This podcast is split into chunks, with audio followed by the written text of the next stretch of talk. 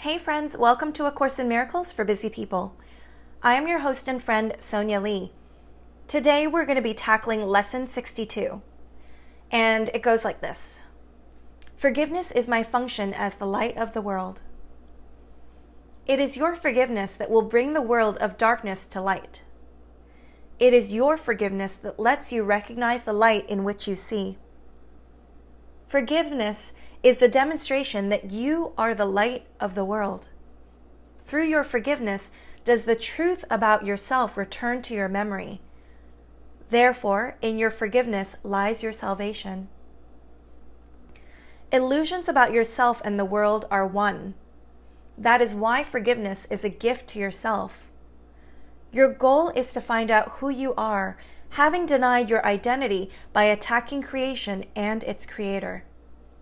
Now you are learning how to remember the truth, for this attack must be replaced by forgiveness, so that thoughts of life, so that thoughts of life may replace thoughts of death.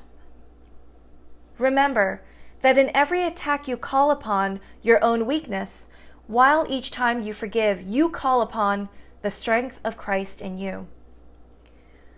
Do you not then begin to understand what forgiveness will do for you? It will remove all sense of weakness, strain, and fatigue from your mind. It will take away all fear and guilt and pain. It will restore the invulnerability and power God gave His Son to your awareness. Let us be glad to begin and end this day by practicing today's idea and to use it as frequently as possible throughout the day. It will help to make the day as happy for you as God wants you to be. And it will help those around you, as well as those who seem to be far away in space and time, to share this happiness with you. As often as you can, closing your eyes if possible, say to yourself today, Forgiveness is my function as the light of the world. I would fulfill my function that I may be happy. Then devote a minute or two to considering your function and the happiness and release it will bring you. Let related thoughts come freely, for your heart will recognize these words, and in your mind is the awareness they are true. Should your attention wander, repeat the idea and add, I would remember this because I want to be happy. And that is it. What a beautiful lesson. All right, that was lesson 62.